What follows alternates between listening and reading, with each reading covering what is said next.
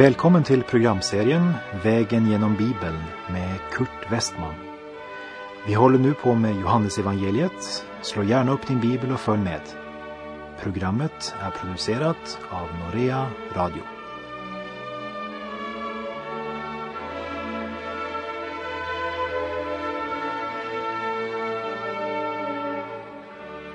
I det förra programmet såg vi hur Jesus uppenbarade sig för Maria från Magdala, där hon stod och grät utanför graven, för att hon trodde att någon stulit hennes döda Jesus. Men han var inte stulen, han var uppstånden. Och efter att ha mött den uppståndne och levande Jesus så är hennes vittnesbörd som en vind ifrån evighetens värld. Jag har sett Herren, vittnar hon. Och hennes vittnesbörd är präglat av den egna erfarenhetens glöd och en stark överbevisning om att det hon har sett och hört är sant. Vi läser i Johannes 20, verserna 18 och 19. Maria från Magdala gick då till lärjungarna och talade om för dem att hon hade sett Herren och att han hade sagt detta till henne. På kvällen samma dag, den första i veckan, satt lärjungarna bakom reglade dörrar av rädsla för judarna. Då kom Jesus och stod mitt ibland dem och sa till dem, frid åt er alla. Dessa män hade skingrats när Jesus blev dömd till döden och bar sitt kors ut till Golgata. Och nu sitter de bakom stängda dörrar av rädsla för judarna. Men liksom stenen framför gravöppningen inte var något hinder för den uppståndne Jesus, så var inte heller en låst dörr något hinder. Har du lagt märke till att när den övernaturliga världen berör den naturliga så är alltid budskapet frid och frukta inte. Och Jesu budskap när han i sin gudomlighet möter deras mänsklighet är just frid. Det är den frid som kommer genom att vara rättfärdiggjord genom tron på Jesus Kristus. Och vi lägger märke till att genom det de såg och hörde visste de att det var han. Naturligtvis var de skrämda han uppenbarade sig i sin förhärligade kropp och kom till dem fastän dörren var reglad. Och av det kan vi lära att hans förhärligade kropp är inte bunden av universets naturlagar. Och därför tror jag, när Jesus kommer för att hämta hem sin brud, sker en förvandling med dem som lever vid hans återkomst som det står i Första Korinthierbrevet 15, verserna 51 till 53. Vad jag nu säger är ett mysterium. Vi ska inte alla dö, men vi ska alla förvandlas i ett nu, på ett ögonblick, vid den sista basunens ljud. Ty den kommer att ljuda, och då uppstår det döda i oförgänglig gestalt och vi förvandlas. Detta förgängliga måste kläs i oförgänglighet och detta dödliga i odödlighet. Den förhärligade Kristus förkunnar frid till sina lärjungar. Och vers 20. Sedan visade han dem sina händer och sin sida. Lärjungarna blev glada när de såg Herren. Även om han eh, nu är iklädd den förhärligade uppståndelsekroppen så bär han såren i sina händer och den uppstungna sidan. Det är en förunderlig likhet med kroppen som blev korsfäst.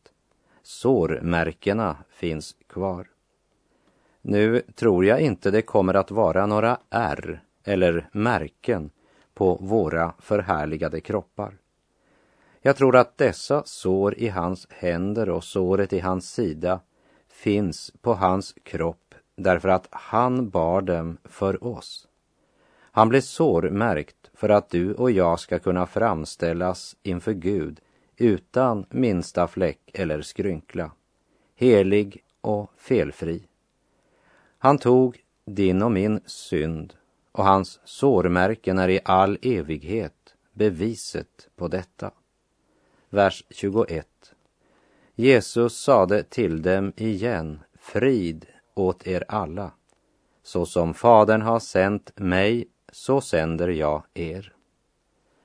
Jag tror inte att Jesus här bara upprepar vad han sagt. Men här tror jag att det är frågan om en annan frid. I vers 19 var det förlossningens frid, frid med Gud. Men förlossningen är nu fullbordad. Så i vers 19 tror jag det handlar om den frid som beskrivs i Matteus 11, 28. Kom till mig, ni alla som är tyngda av bördor, så ska jag skänka er vila. Det är försoningens vila och frid. Men det finns också en annan frid, och det är den frid som den äger som vandrar i gemenskap med Gud och gör hans vilja. Det är den frid och vila som beskrivs i Matteus 11, 29. Ta på er mitt ok och lär av mig, som har ett milt och ödmjukt hjärta, så ska ni finna vila för er själ. Försoningen är fullbordad och nu sänder Jesus lärjungarna ut i världen, så som Gud har sänt Jesus till världen.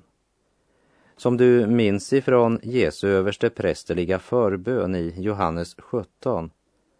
Liksom du har sänt mig till världen har jag sänt dem till världen. Och vi läser vidare i Johannes 20, vers 22. Sedan andades han på dem och sade, ta emot den helige Ande. Här möter vi Jesus och lärjungarna i en övergångsperiod mellan lagen och nåden. En period i dessa mäns liv och i Jesu verksamhet mellan hans död och uppståndelse och Andens utgjutande på pingstdagen. Så här handlar det alltså om en unik period i världshistorien. Jesus hade tidigare, som vi såg av Lukas elfte kapitel, undervisat dem om bön och sagt Be så ska ni få, sök så ska ni finna, ty den som beder han får. Och i Lukas 11.13 säger Jesus att han talar speciellt om den helige Andes gåva, som hans himmelske fader vill ge åt alla dem som ber honom. Ja, vi kan inte finna något i evangelierna som säger att de bad om detta. Det är allvarligt att tänka på. I Johannes 14.16 säger Jesus, jag ska be Fadern och han ska ge er en annan hjälpare.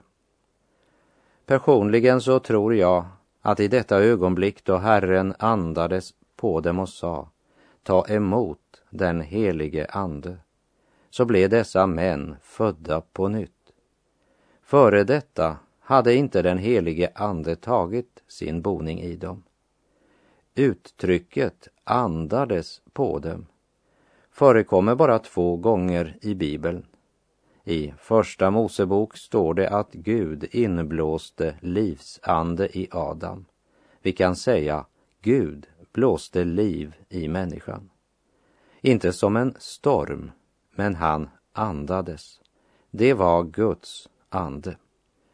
Och här i Johannes 20, vers 22 ger Jesus lärjungarna evigt liv genom att ge dem Guds ande.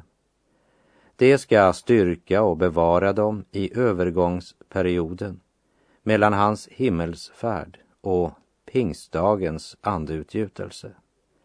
På pingstdagen skulle den helige ande komma och döpa dem till Kristi kropp. De skulle också bli iklädda kraft ifrån höjden. Det är den nytestamentliga församlingens födelsedag. Från det ögonblicket och in till denna dag är den helige Ande i världen, uppfyller den troendes liv och präglar hans vardag. De har fått ett krävande uppdrag och det är omöjligt att utföra utan den helige Ande. Men iklädda Andens vapen har de ingenting att frukta för. Ge mig den frid som du och Jesu giver den frid som ljuvligt stillar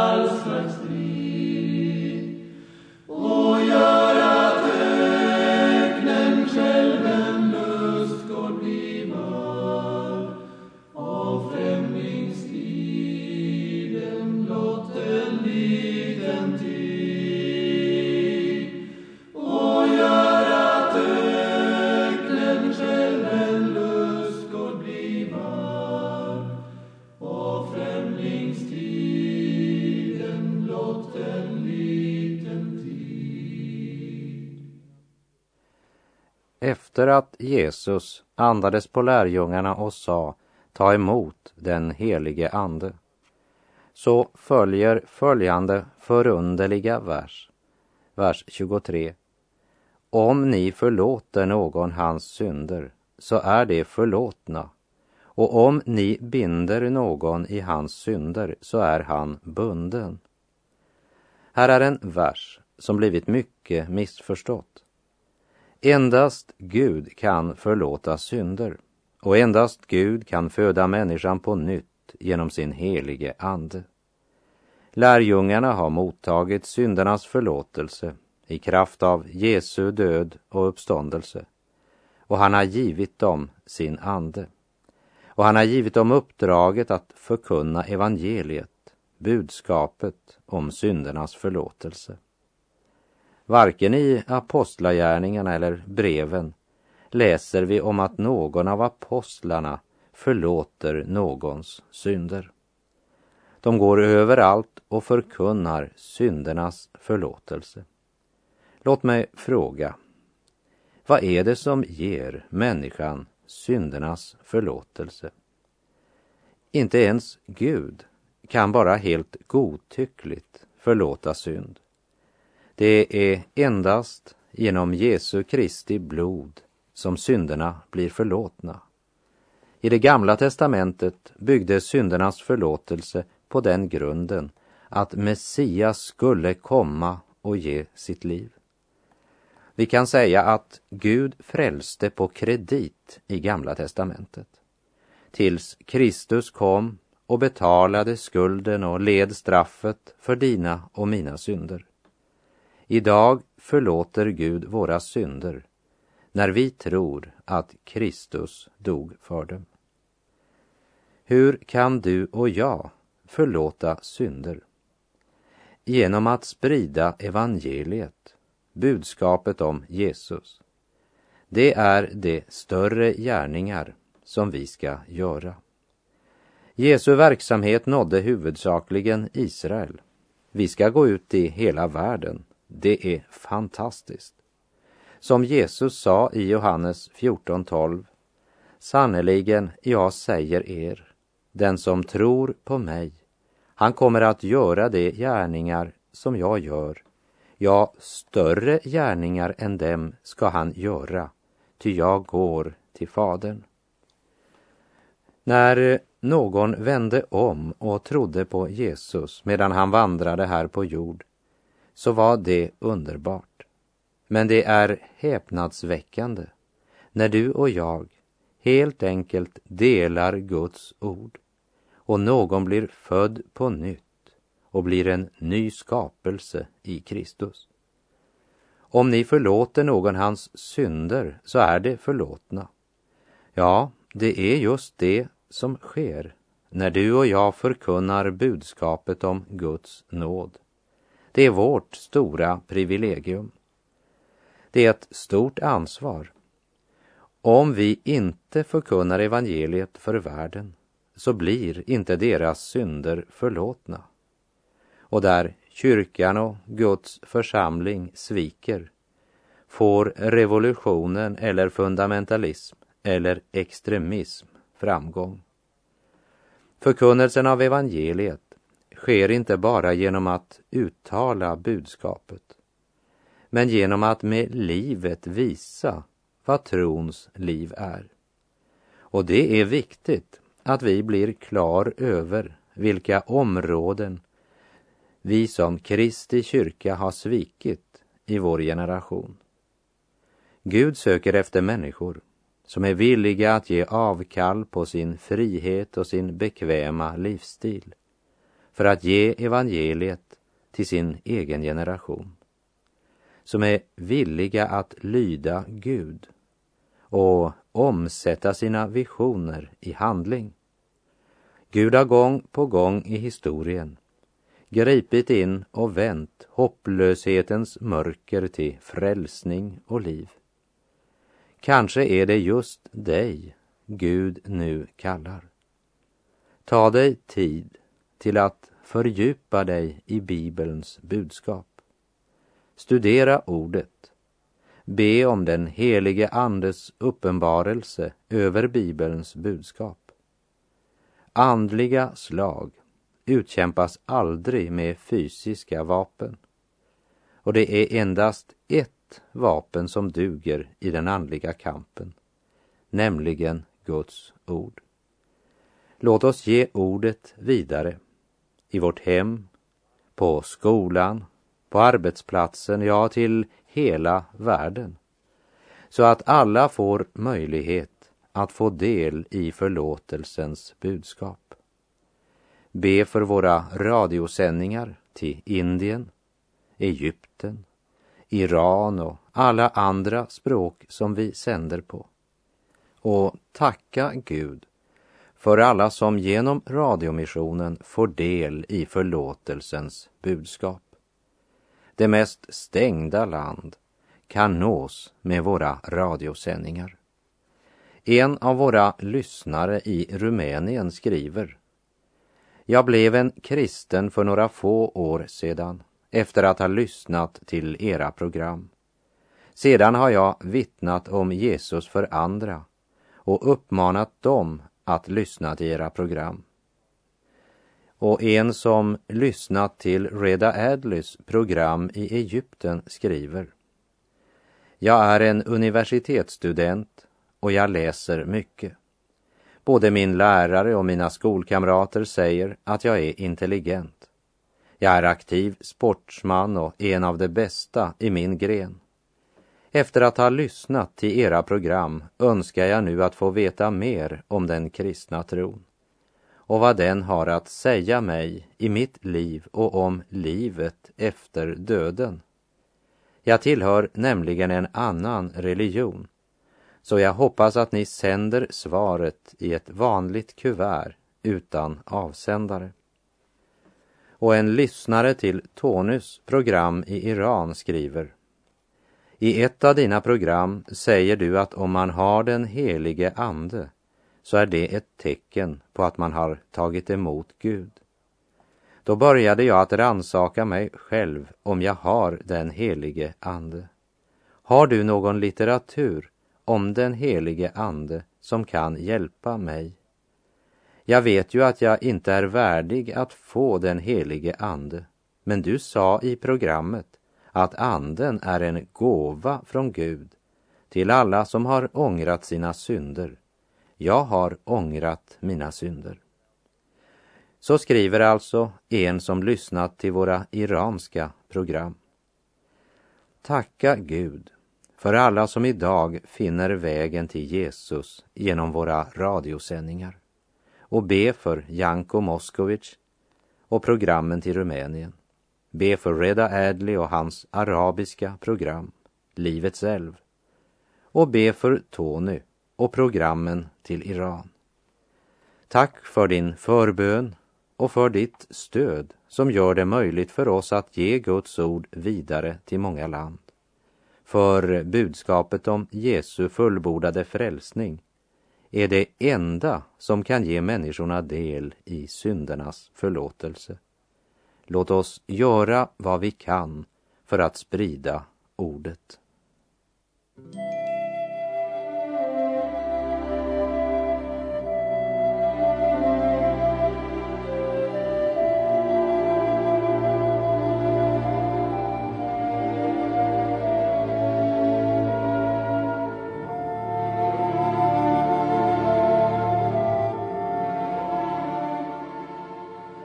Johannes kapitel 20, verserna 24 och 25.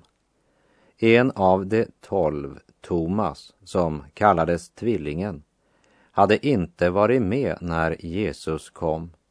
De andra lärjungarna sade nu till honom, vi har sett Herren, men han sade, om jag inte får se spikhålen i hans händer och sticka handen i hans sida tror jag det inte. Thomas problem var inte att han hade svårare för att tro än de andra lärjungarna. Men hans problem var att han tydligen hade dragit sig undan gemenskapen med de andra troende. För vi ser att Thomas var inte med när de andra samlades.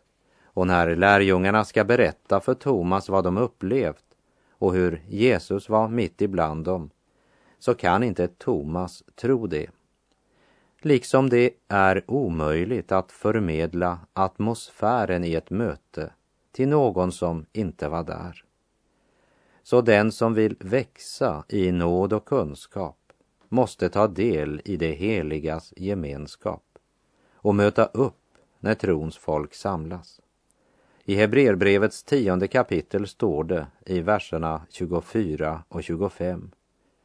Låt oss ge akt på varandra och sporra varandra till kärlek och goda gärningar.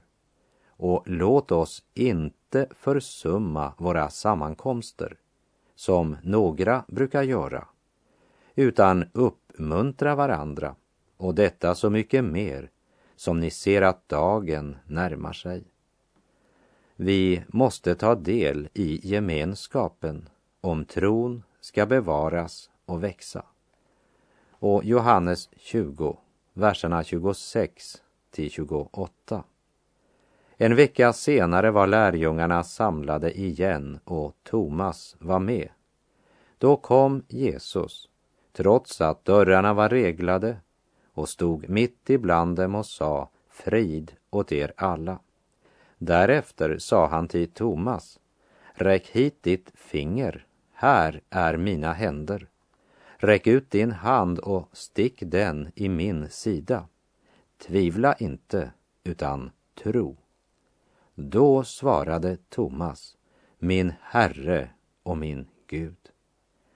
Lägg märke till denna sättning i vers 26. Och Thomas var med. Det andra vi ska lägga märke till är en vecka senare var lärjungarna samlade. Då kom Jesus. Och den här gången har Jesus ett bestämt ärende till en av dem, nämligen till Thomas. Det var gott för Thomas att han var med nu.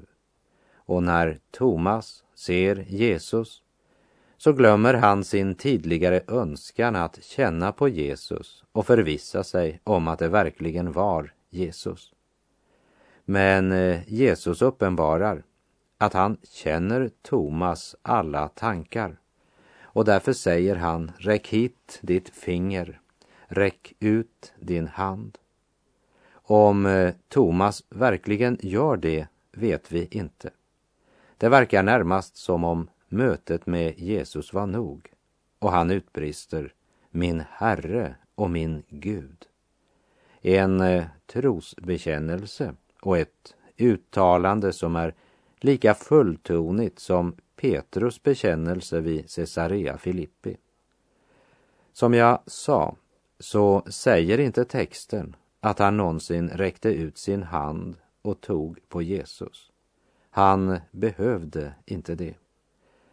Jag vet att det finns många människor idag som säger om jag bara kunde röra vid honom så skulle jag tro. Men eh, problemet är ju inte bristen på bevis för Kristi död och uppståndelse. Problemet är människans hjärta. En ärlig tvivlare blir inte förkastad av Gud. Men jag tror inte Gud kommer den oärlige tvivlaren till mötes. Många människor säger att de inte kan tro på Bibeln och de hävdar att deras problem är intellektuellt. Medan sanningen är att de flesta människor vill inte tro på Bibeln på grund av moraliska problem. En man hävdade att han inte kunde tro på Gamla testamentet. Senare visade det sig att han levde i äktenskapsbrott. Gamla testamentet säger du skall inte begå äktenskapsbrott. Därför vill han inte tro på det gamla testamentet.